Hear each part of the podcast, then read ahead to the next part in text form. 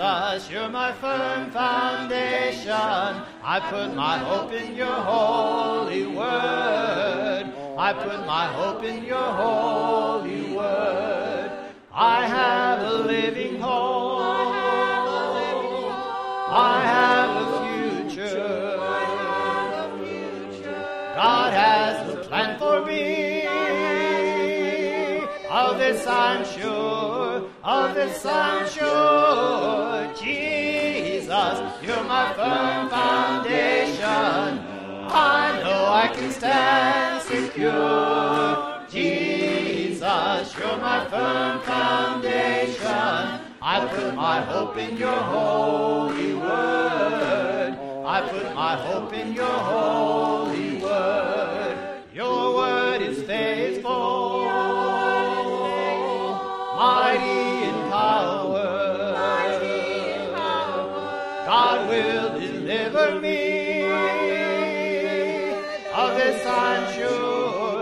this I'm sure. Jesus, you're my firm foundation.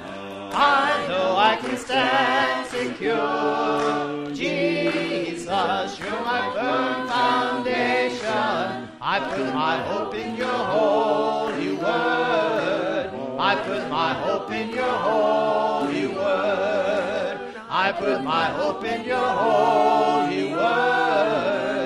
I put my hope in your holy word. Amen. Who has held the oceans in his hand? Who has numbered every grain of sand?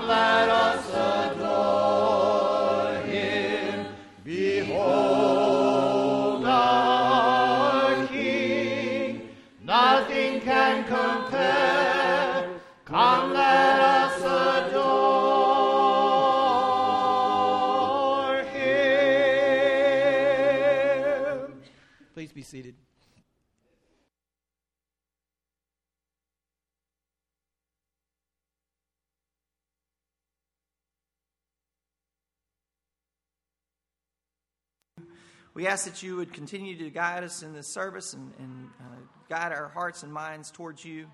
Lord, we uh, thank you for the good news regarding Bernice's uh, surgery, and we ask that you would continue to be with her and be with others who are facing illnesses. We ask that you would heal them from those. Lord, we ask that you would be with folks who are traveling this week during their uh, break from school. We ask that you would keep them safe, watch over them. Lord, we ask that you would um, guide us in the, in the living that we do here on this earth. We ask that you would keep us focused on you and that you would uh, allow us to live in a way that would please you. We're thankful for those who bring the gospel to others uh, throughout the world. We're thankful that, for the way that Habitat for Humanity works here locally and, and in so many regions, uh, sharing the love of Christ by bringing uh, security uh, to people who are um, who are facing difficulty with regard to housing and making that uh, available to them and showing your love in that process. Lord, we thank you for the strong community we have here that supports that group. We ask that you would continue to bless them as they work to um, bring that blessing to others here. Lord, again, we ask that you would continue to watch over us and guide us through this service and throughout the week. It's in Jesus' name we pray. Amen.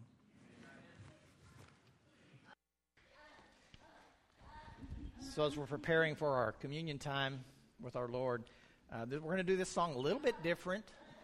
It's not going to be terribly different, but we're going to sing the verses all together at the beginning and then the chorus at the end. One day when heaven was filled with his praises, one day when sin was as black as could be, Jesus came forth to be born of a virgin, dwelt among men, my example is he. One day they led him up Calvary's mountain, one day they nailed him to die on the tree, suffering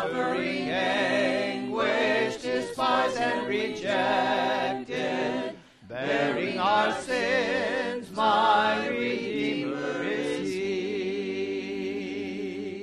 One day they left Him alone in the garden. One day He rested from suffering free. Angels came down o'er His tomb to keep vigil. Hope of the hopeless,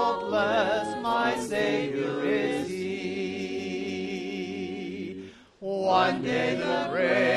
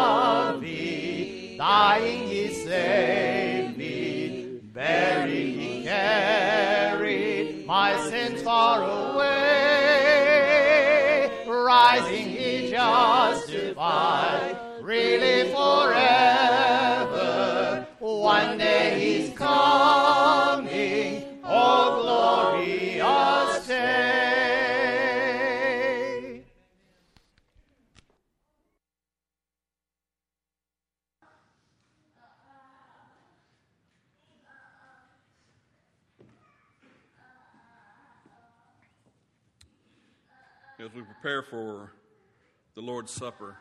Um, when I was growing up as a child, I always wondered why there was only two elements.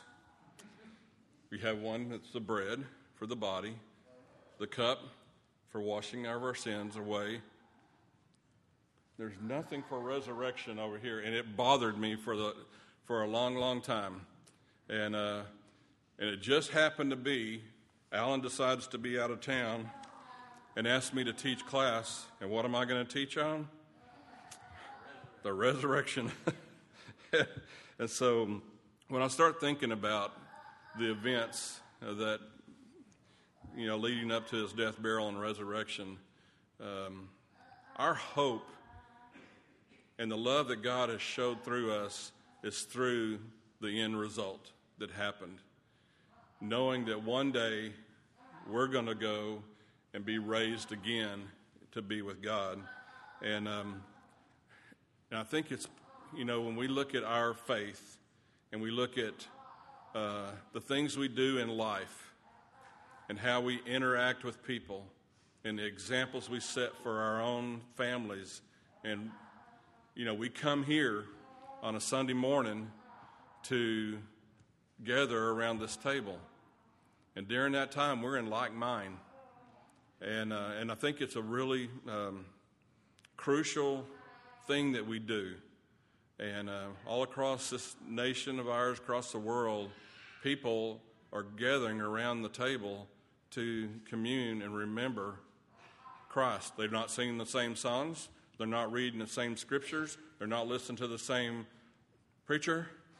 And but the one thing that is common is this right here. And so I think there is a lot of importance that we need to make sure we focus on here. And the resurrection is the one thing I was wanting to kind of focus on today. I'm reading 1 Corinthians 15, starting in verse 54. When the perishable has been clothed, and the imperishable and the mortal with Im- immorality, then they're saying it is written will come truth. Death has been swallowed up in victory. Where, O death, is victory?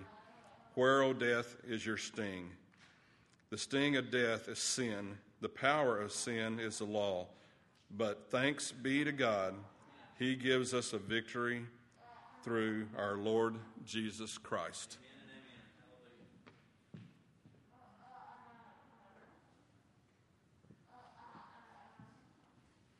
Let's pray. Our Father, as we gather around this table and we come together unified with one another, with all believers, that we can focus on the death, burial, and resurrection of your Son and the importance of this event showing the, the most unbelievable amount of love that can be poured out from you to us, that we take this bread Thank you so much for your son. And pray in Christ's name. Amen.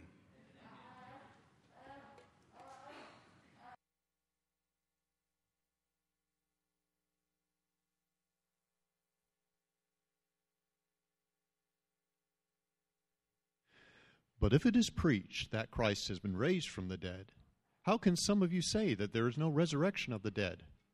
If there is no resurrection of the dead, then not even Christ has been raised.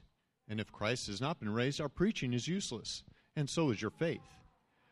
More than that, we are then found to be false witnesses about God, for we have testified about God that he raised Christ from the dead.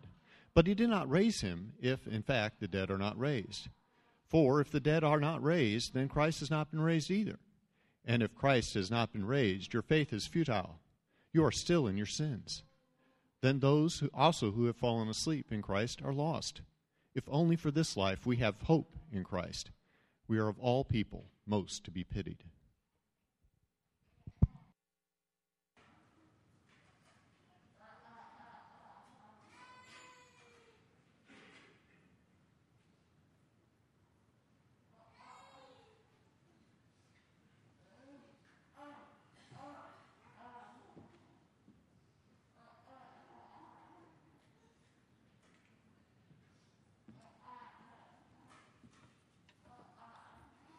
Pray.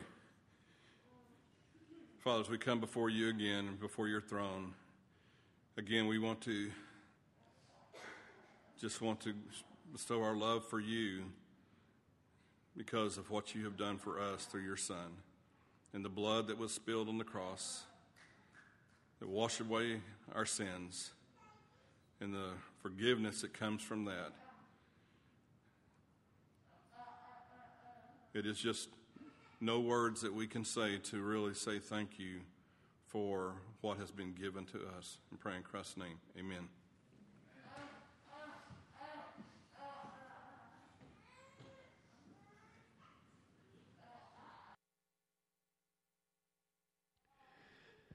But Christ has indeed been raised from the dead, the firstfruits of those who have fallen asleep. For since death came through a man, the resurrection of the dead comes also through a man. For as in Adam all die, so in Christ all will be made alive, but each in turn Christ, the firstfruits, then, when he comes, those who belong to him.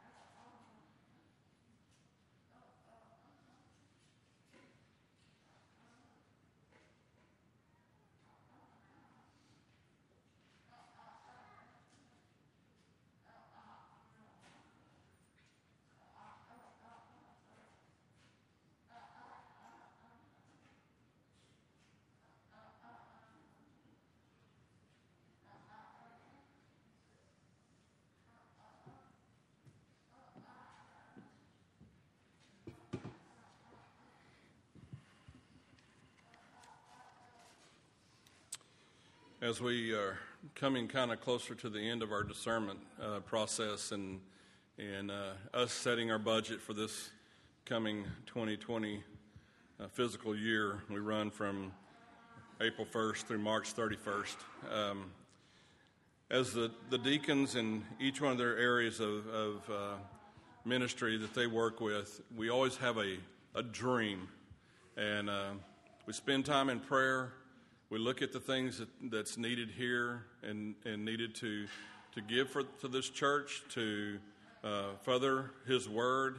There's many, many areas, and then there's these other things that we think, oh, these may be important, but I think sometimes God tells us, no, you need to focus somewhere else.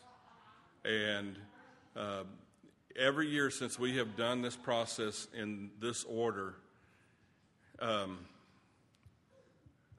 it's, I just can't believe when we come to that last day to look at the numbers and we look at it and it tells us that God tells us. I mean, it is in a stern message. What last year, eighty dollars or something like? What? No, we were over. The year before was eighty dollars. This last year we had extra funds, and so guess what? We're going to pay down our debt, and so we have done that in the extent of about eleven eleven thousand dollars uh, with that extra money that has been given through y'all. And so I think it's a true blessing. But remember, that we're in that process. We're still looking at areas where we can uh, um, do some different things and improve uh, what we have at this building and, and, uh, and going into our missionaries. Uh, let's pray. My Father, thank you so much for all our material things that we have. Uh, but sometimes we need to step back and realize that what we have is because of you and that we need to use it for your glory. Just be with each and every one of us that we can give from our heart and the joy that we feel by, by doing so. And pray in Christ's name. Amen.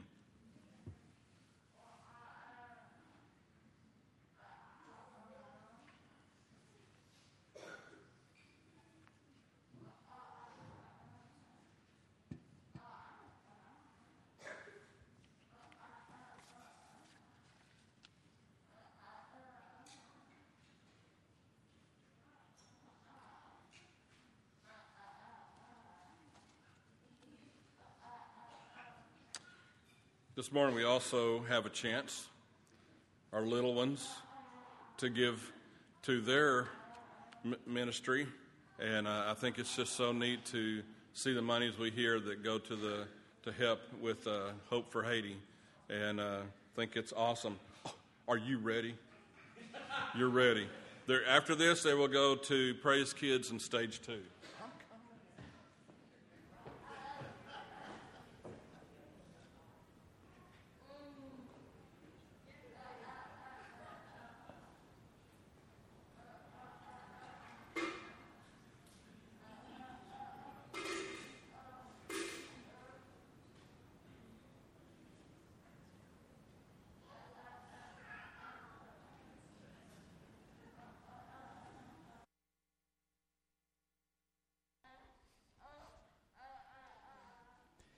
Would please let's stand for this song.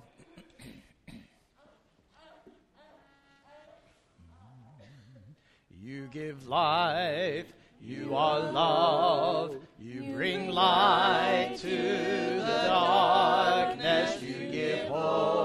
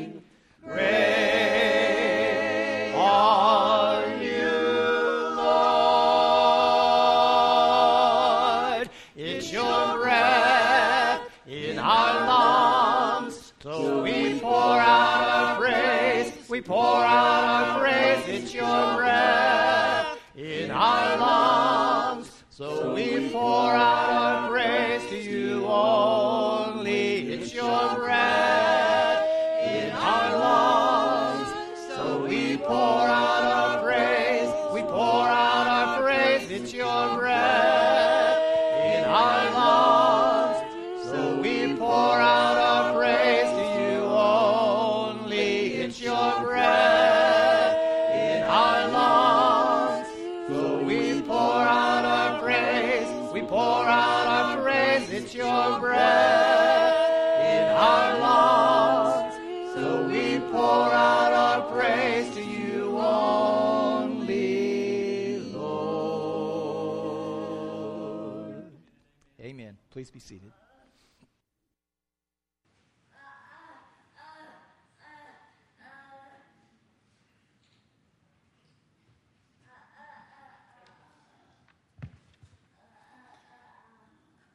Scripture reading today is Acts 1 6 through 11. Then they gathered around him and asked him, Lord, are you at this time going to restore the kingdom to Israel? He said to them, It is not for you to know the times or dates the Father has set by his own authority, but you will receive power when the Holy Spirit comes on you, and you will be my witness in Jerusalem and in all Judea and Samaria and to the ends of the earth. After he said this, he was taken up before their very eyes, and a cloud hid him from their sight. They were looking intently up into the sky as he was going, when suddenly two men dressed in white stood beside them. Men of Galilee, they said, why do you stand here looking into the sky? This same Jesus who has been taken from you into heaven will come back in the same way you have seen him go into heaven. Thank you, Randy. I want to just very quickly tell you that the trip to Argentina, Buenos Aires, was a great success. Um, I read with 12 different individuals, anywhere from uh, one time in that two week period all the way up. I had folks that came back four different times to continue the conversation. Uh, you're going to be hearing more about it. Um, just, just one of the one of the greatest mission efforts, far as foreign mission efforts, I in my lifetime have ever been a part of. Um, and and and I just want to say, anybody can do it. Anybody can make an impact for the gospel investing two weeks in doing a Let's Start Talking mission. And we're going to be talking more about it, that as things move forward. So I spent two weeks in, in Argentina, Buenos Aires, and then I had two days, not quite two days, but I had 36 hours with our missionary Lindsay Phillips in uh, Porto Alegre, um, Argent, uh, Brazil. And, uh, and that was the language shift that I was talking about, having been surrounded by Spanish for two weeks and then suddenly thrust into Portuguese. I just want to tell you, great things are going on there. Uh, I realize that many of them are just preparatory to when the, the actual Hope House will be given.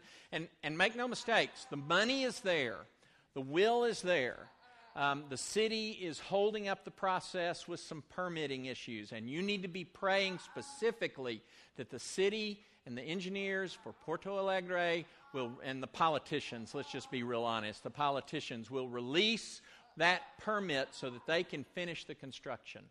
I got to visit the, the rehab farm where the, the men that will be coming to populate this will be, and that was a remarkable experience. Good things are going on there, and, and just it, you, you visit that place and you kind of catch a vision of, of the way.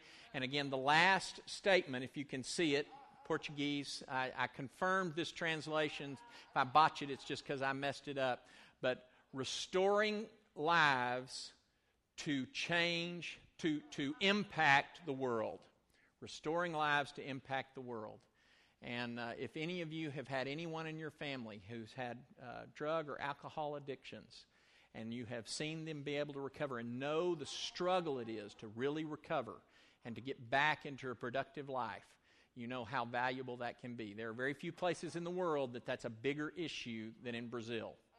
And uh, this is just one little seed that if we get the permitting permits going, um, every time Lindsay goes around the corner and meets with another group of people that want to know about what they're doing, they all they say is, "We can't wait to replicate what you're doing. You need to show us how, and we want to replicate it all over this country."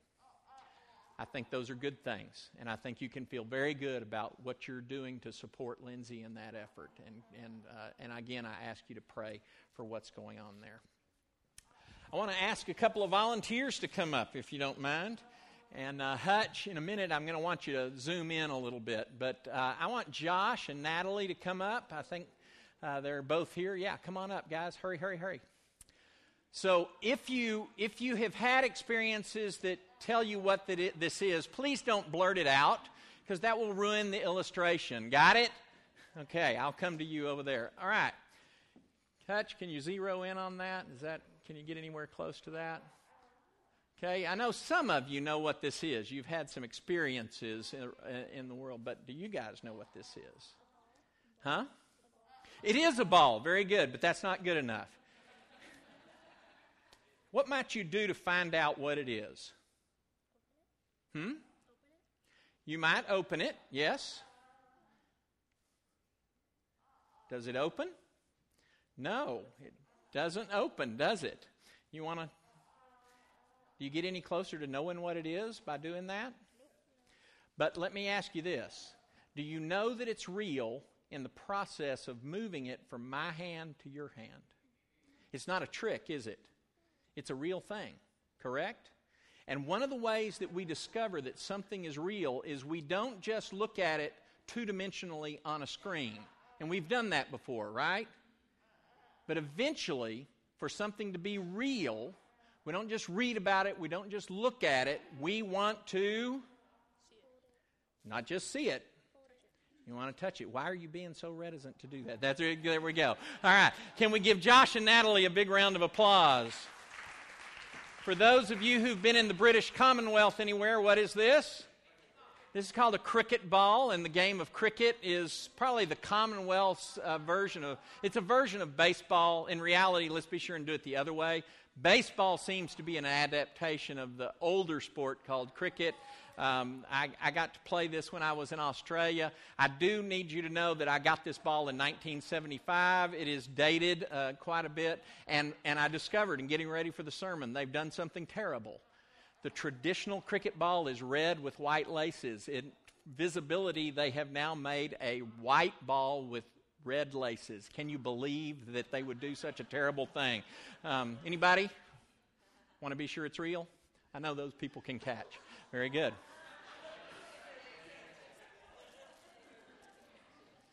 Jesus loved to tell stories, but in reality, when he headed on the road to Emmaus, when he encountered those men that Peter did such a great job of kind of bringing us into focus on, it's not a story, it's not a myth, it's not a fairy tale. It was a real journey to a real place with real people.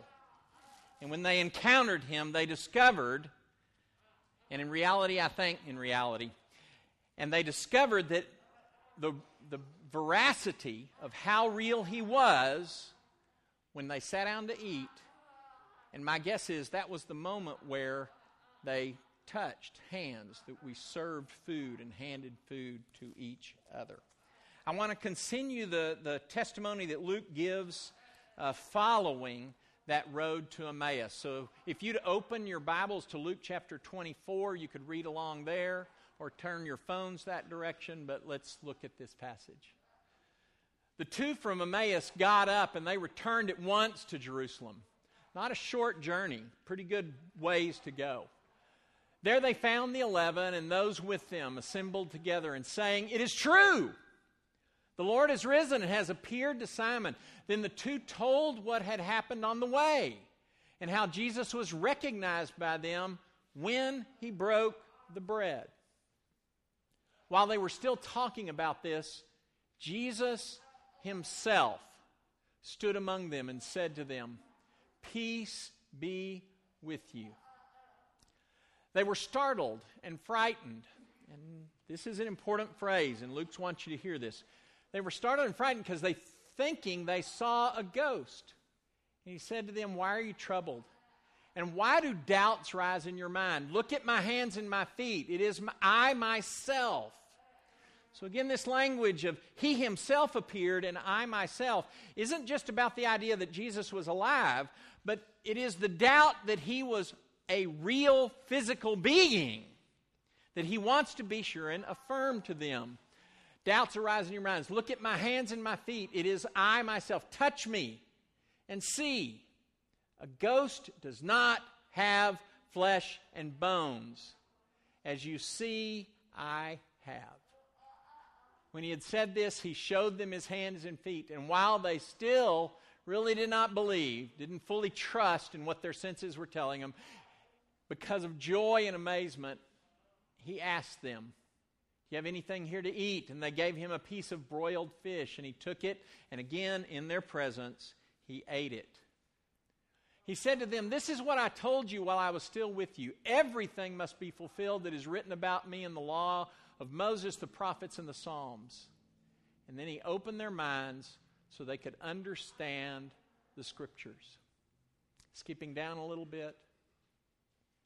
When he had led them out to the vicinity of Bethany, he lifted up his hands and he blessed them. And while he was blessing them, he left them and was taken up into heaven. Then they worshiped him and returned to Jerusalem with great joy. Won't you join me in prayer? Our Father and our God, we want to thank you for this day to be gathered together Father, in, in sort of a unique way today, I'm glad that this, is, this isn't some sort of forum on Facebook or some sort of Skyped in conference, but that we're here. And although there are people that are watching us across the internet, uh, the full experience is about being here, physically touching the bread and the cup, making it part of us. Father, we want to pray that you would open our eyes to the many ways in which the reality of the resurrection of Jesus changes not only the hope we have for eternity, but it changes the hope we have for today. And that what we do today impacts the way we look at hope and our faith and the ministry of Jesus in the here and now. Father, forbid that we would be Christians who are simply sitting around waiting for eternity to come. Because you've called us to be kingdom here, today, and now. And using Luke's words, in flesh and bone. I pray that your Spirit would come and would speak, and in speaking, we would be changed. It's in the name of the one who lives today at your right hand side that we all pray and we all say, Amen. I want to take you back kind of the beginning of where we started this series, a series of, of scriptures, and I think this one kind of sums it up. God has given us new birth. Amen? New birth through the waters of baptism because of what Jesus did on the cross and what Jesus did out of the tomb, coming out of the tomb. He has given us new birth into a living hope. Not a hope that's static, not a hope that's just waiting on something, not a hope that can't do anything until we finally get to death or maybe Jesus comes back before we die, but a living hope that's a day to day, hour to hour, relationship to relationship kind of hope that changes us. And if it changes us, Jesus' intention is that it will change the people around us. Amen? And so I just want to stack up a few things right quickly here, and, and I'm going to. Some of you will say, Alan never talks really fast. But I'm going to do my best to talk fairly fast at this point because I want to get through this. So, we started with the reality that God created. And what God created was a physical, real world.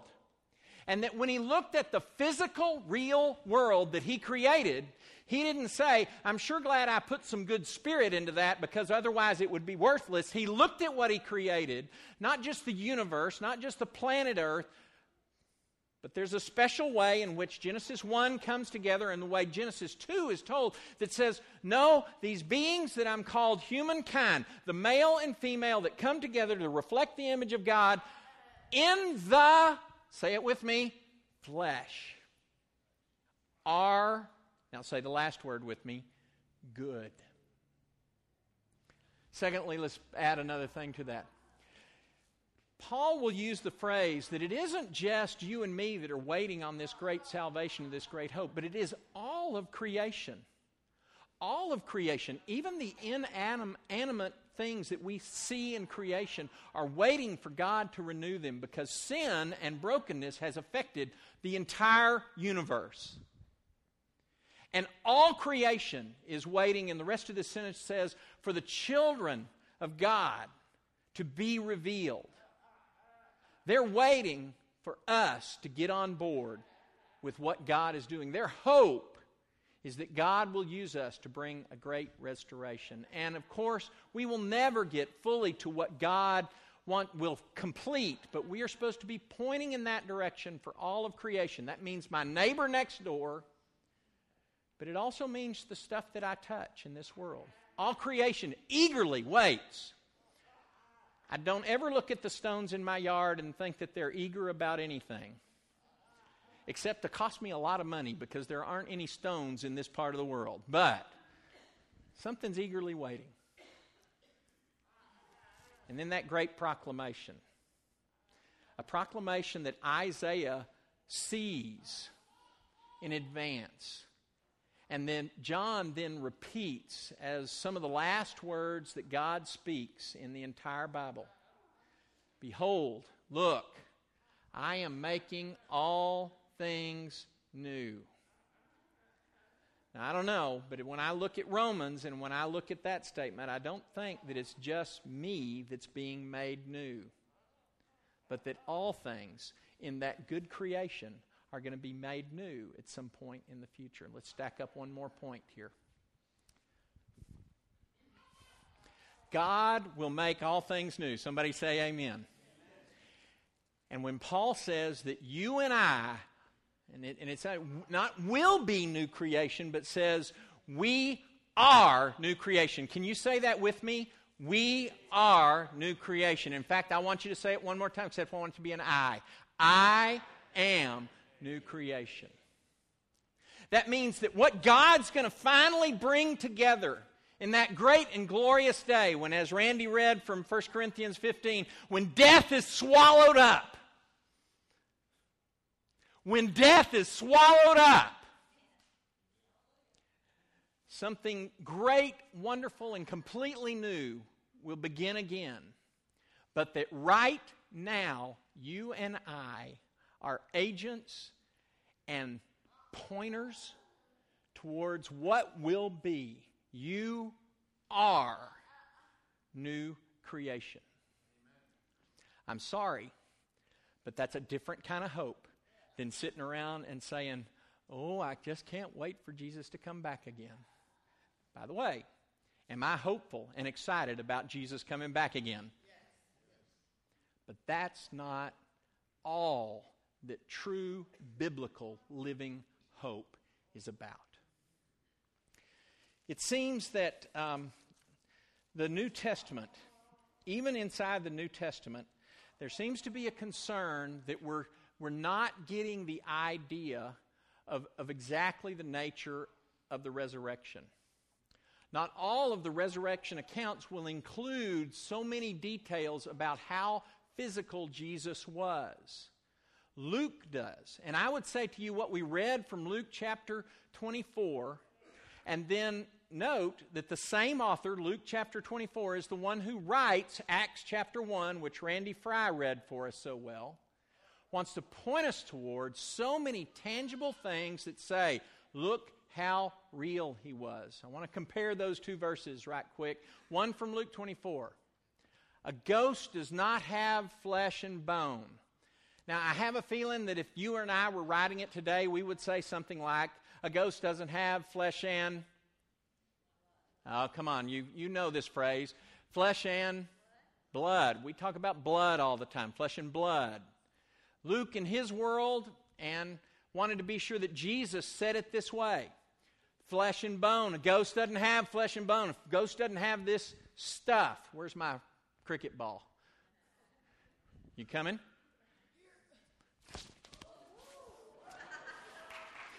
Make no mistakes, that was more about throw than it was about catch. He was real. And Luke seems to spend a lot of time in the final chapter of that first book, Luke, telling us how real the resurrected Jesus was. Acts wants to go another step.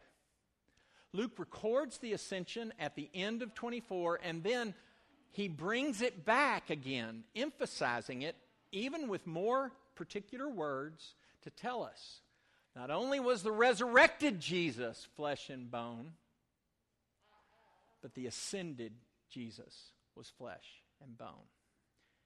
I'm going to carry you on a very quick journey that may be disorienting. The ascended Jesus was flesh and bone.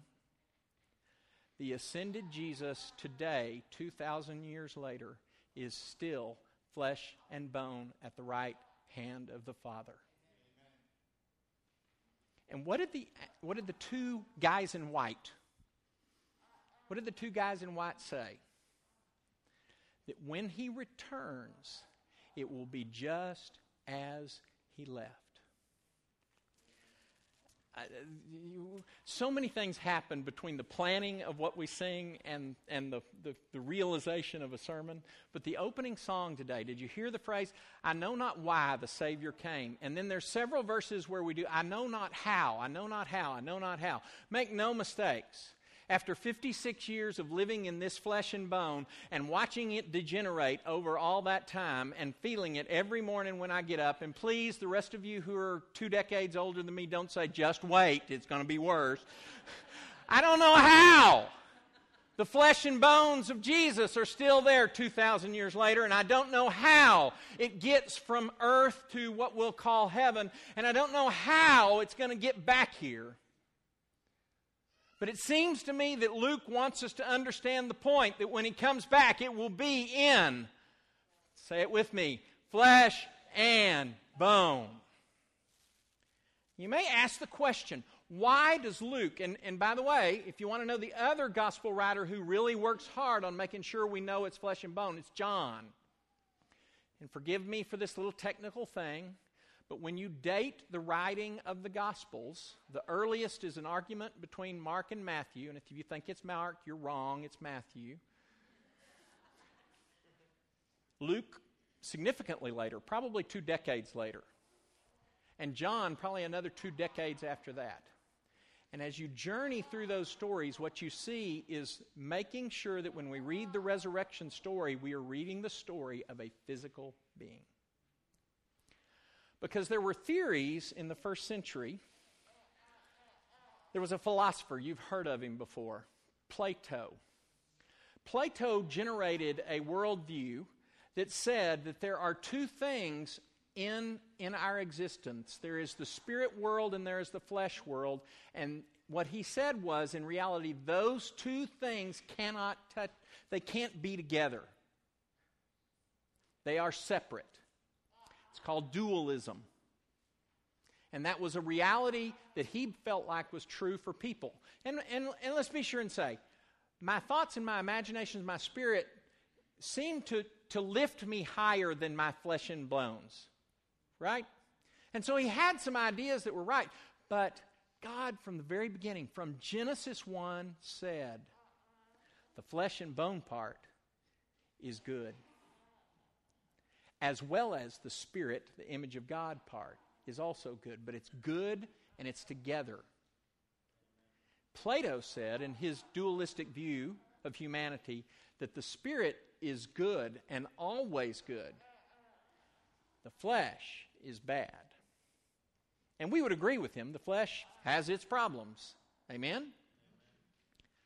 But he wanted to separate those two things rather than the biblical view, which is they are together. And if you didn't believe it, they come together in Jesus Christ. A ghost doesn't have flesh and bones, he will come back exactly that way. If it's not flesh and bone, what difference does it make? Within the first two centuries of Christianity, the major concern for not understanding the truth about who Jesus was, therefore the truth of the gospel, were have been um, systematized. We, we probably understand them better in these categories than they did at that time, and it's not important that you know these categories, except if you want to look it up, you can. They were called Gnostics and Docetics. Gnostics and Docetics. Gnostics wanted to simply make the reality of Christ only about spirits, all about what you want to know. Hear how that plays into Plato's idea that it is the spirit only that's good, and if I can make my spirit good with God, then the rest of it doesn't matter. The Docetics went into great detail about trying to explain that that there was a baby inside Mary's womb, and when it was born, the Spirit, the Spirit of God kind of came on. And of course, they had arguments as well, whether it came on at birth or came on at the baptism. But they were real clear about this that at some point when Jesus said, Into my hands I commit my spirit on the cross, that the spirit left him because the spirit cannot die. And then when he, res- he resuscitated in that spirit and that came back together, docetism. And the church fought hard. And what we can see actually in the writings of Luke and John is that already we're needing to tell the story in a more precise way so that we understand the flesh and bone. And it wasn't just a theoretical argument, because that kind of teaching led to a different way of living. Two quick points, if I can. First of all, the idea of Emmanuel, God with us, is diminished in meaning and power if Jesus is not flesh and bone from the moment of conception through his death on the cross in the grave, in the tomb, and resurrected.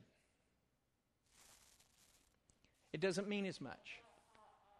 It has lost its power. Because the reason you and I are looking forward to a resurrection is that the same flesh and blood that Jesus was made up was raised by God, reanimated by God, and you and I look forward to a day when the resurrection will be a reality for us. Amen? But it's not just about end things. Jesus lived, worked, toiled, sweated, stubbed his toe, struggled with his flesh and its weakness and its brokenness, just like you and I do, except that it never led him to sin. And that sense of God like us, God with us, God chose to experience that has great meaning for each of us when we struggle. And when you think, well, Jesus really never really had to deal with temptation, you're not reading your New Testament. Maybe more than you did. And if not after his baptism, then go to the garden before the cross. And you will see a Jesus who sweat blood, who sweat water and blood because of what he was struggling with in his flesh. Secondly, if you can separate flesh and spirit, and I think you've probably already picked up on this, you have permission to see morality and ethics in a different light. You see, if I can just make my spirit clean, if I can just know the right facts and think the right things, then I don't need to worry about how I live. And there was a time in the church that I grew up in that I think maybe we emphasize knowing the right things and doing the right things, uh, doing the right worship practices so much that we maybe left out a little bit of how you live in the world today. And when you can say that all you got to do is have your spirit right, but it doesn't matter how you live today, then you can degrade almost everything that God said, here is who you need to be as my people. How does Jesus say it? Greatest command is to love the Lord your God, and you can't accomplish that without flesh and bone loving each other. That's a critical element. Presence matters. Have you ever thought being there wasn't that big a deal? I'll just FaceTime in. I'll just send a text. I'll just.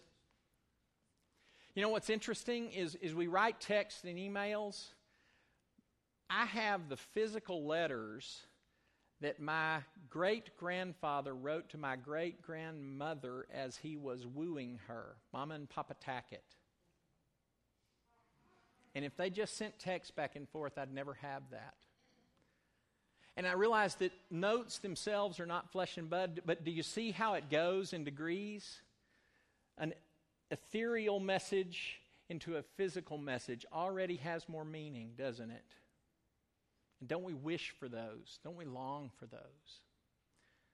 But even more, your physical presence, your physical ministry makes a difference. Do you need to know the right words to say to somebody? And I would say, maybe. But I will promise you, if you need the right words, the Spirit will give you what you need. But more than that, the ministry of your presence and by the way, we always think of that in times of struggle and suffering. And, and it's been this neat testimony that Jack uh, Skinner has reached out to all of us and said, we, we want your presence with us, not just your kind notes. The kind notes are great, but your presence means something. But it's not just in struggles, you see, it's in celebrations, isn't it? How many grandparents here? When that grandbaby turns one, where are you? You are there, baby. Just let you know, there are Sundays that I miss because I'm going to be with my grandbabies to celebrate those kinds of things.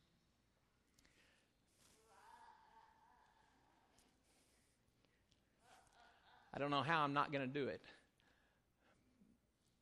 But if they're baptized and I can be there, I'm going to be there. We have changed some of the traditions about way, ways we baptize people here. We invite you to come forward. We want you to be a part. I've always thought I want a baptistry that when we come go into the water and come out of it, you feel the drops of water on you because presence and physical things matter. Some of you who were involved in the design of this building know that for a little while I was really trying to get us a baptistry right down here.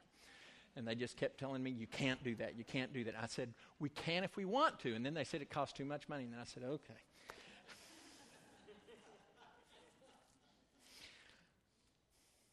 Flesh and blood.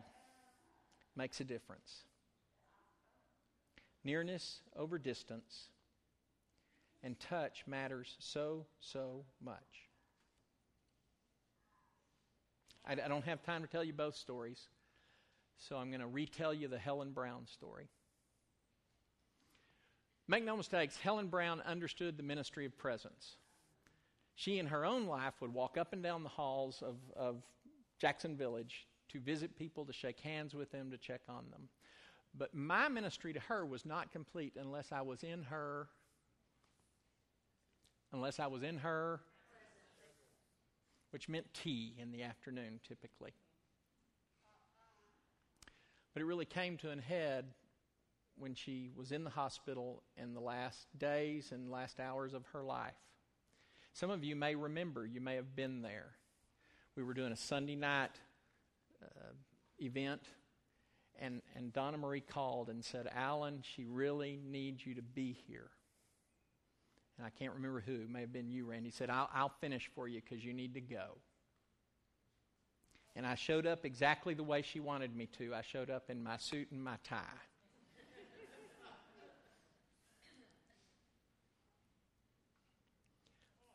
And I don't know why. And I'm not that important. But she wanted me there personally before she left this world. We shared communion together. I want you to know we didn't talk about bread and cup. We held it in our hands and we took it into our bodies. And within an hour of taking communion, she had transitioned from the struggle of this life into the rest of the next, waiting on the day when Helen Brown would rise and not have a bit of trouble breathing. When Helen Brown would rise and would stand up. And I know enough about her early story to want to dance a little bit with that body. Don't ever say, Oh, my coming won't make any difference. Sometimes your coming makes all the difference in the world. In the same way, that God chose to save us by coming. And my living hope is that He's coming again. And when I reach out to touch Him, it's not going to be grasping at nothing. I'm going to take His hand, I'm going to pull Him close, and I'm going to hug Him, and He's going to hug me back. And maybe, just maybe, He even lifts me up because He's so overjoyed to see me and you. That's the living hope that the Bible points us to. And the only way to it is through Jesus. I ask you to come as we stand and as we sing. Oh, wonderful Savior is Jesus, my Lord. Oh, wonderful Savior to me. He hideth my soul in the cleft of the rock, where rivers of pleasure I see. He hideth my soul in the cleft of the rock, that shadows the bright thirsty land. The depths of his love, and covers me there with his hand, and covers me there with his hand. Please be seated.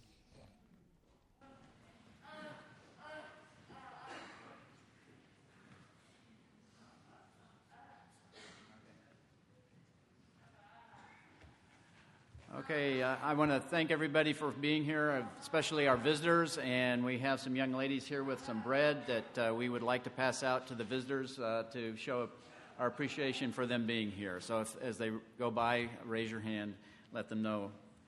You know, our scripture reading earlier talked about if there has been no resurrection, that uh, everything we do here is, is useless, really. And I, but I think we can all agree that uh, you know, we don't believe that Alan is useless and, and, and that there has really been a resurrection here. So, um, a couple of announcements I want to make. I, I incorrectly last week said that uh, Bill Lewis was going to be talking about Habitat this week, and it, it's still next week, though. So, and, and I'm glad that some people even mentioned that to me, so it means you're listening to me. So, but there is no life group to this today or this week unless your life group has uh, mentioned that they would be meeting. I also want to mention there's a sign up sheet for bringing uh, dishes to prime timers in the foyer. And um, in prayer requests here, I have a couple of uh, uh, things I want to mention. Um, I did uh, meet Mark uh, McCoy, who is the son of Gene and Royce McCoy, and he's here this morning actually, and he gave me a, couple, a little bit of updates here. He mentioned that um, that uh, Jean is out of the hospital now. It mentions that she is in the hospital, um, but she is out. And I would like to, to actually maybe say a, at this time a special prayer for, for, the, for the McCoys. And I see Alan is talking to him right now. Uh, um, if we could.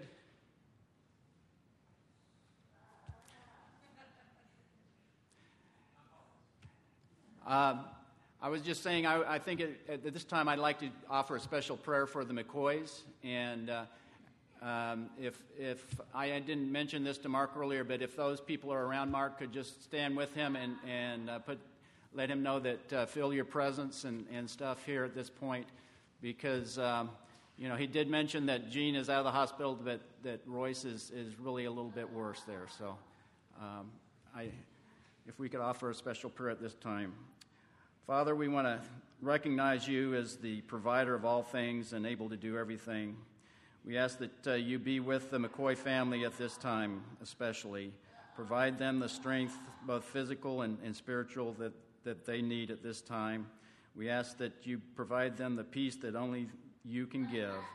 And be with Royce in particular at this point, and, and uh, uh, as he is uh, not doing very well, we ask that uh, He fill your presence also and, and have that peace that you can only give. It's in Christ's name we pray. Amen. I don't want to mention uh, also other people here on the prayer list that, that we talked about earlier. Bernice Skinner had a liver and kidney transplant.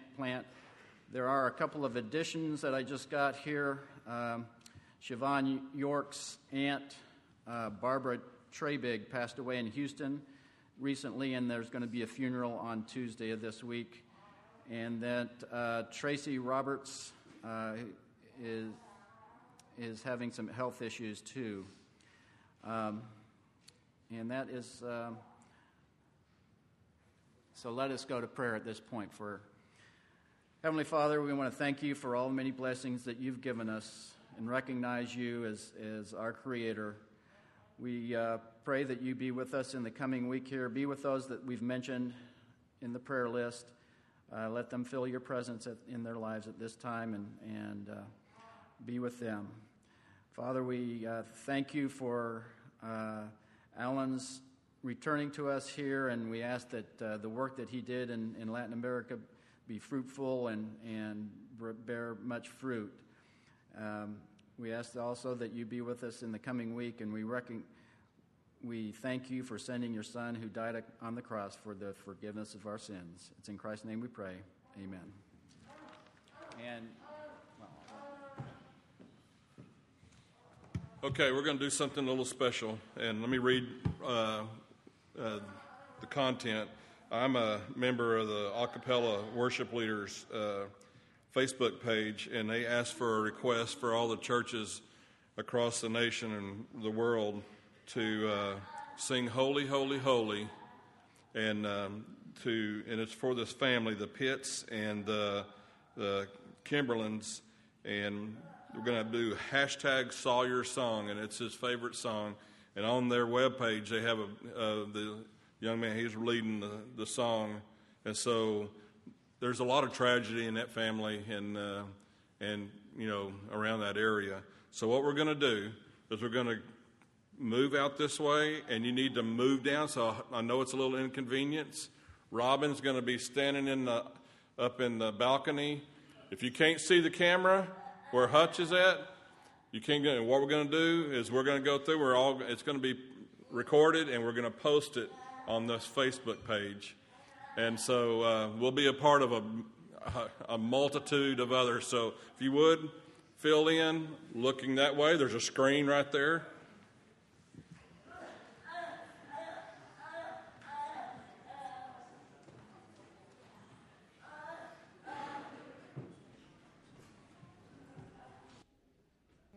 Just let me know when you're ready. Thank you. Let me know when you're ready. Go ahead. Just didn't want to start we get the beginning. Here we go.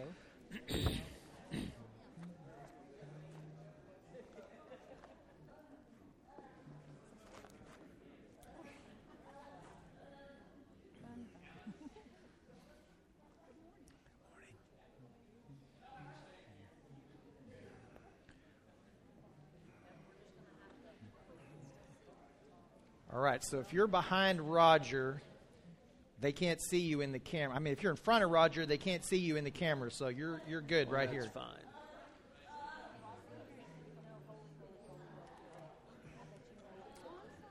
Uh, here, I'm going to try and turn around, All right, and then I'll.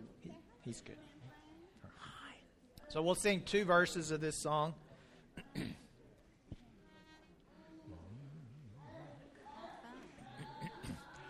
Holy, holy, holy,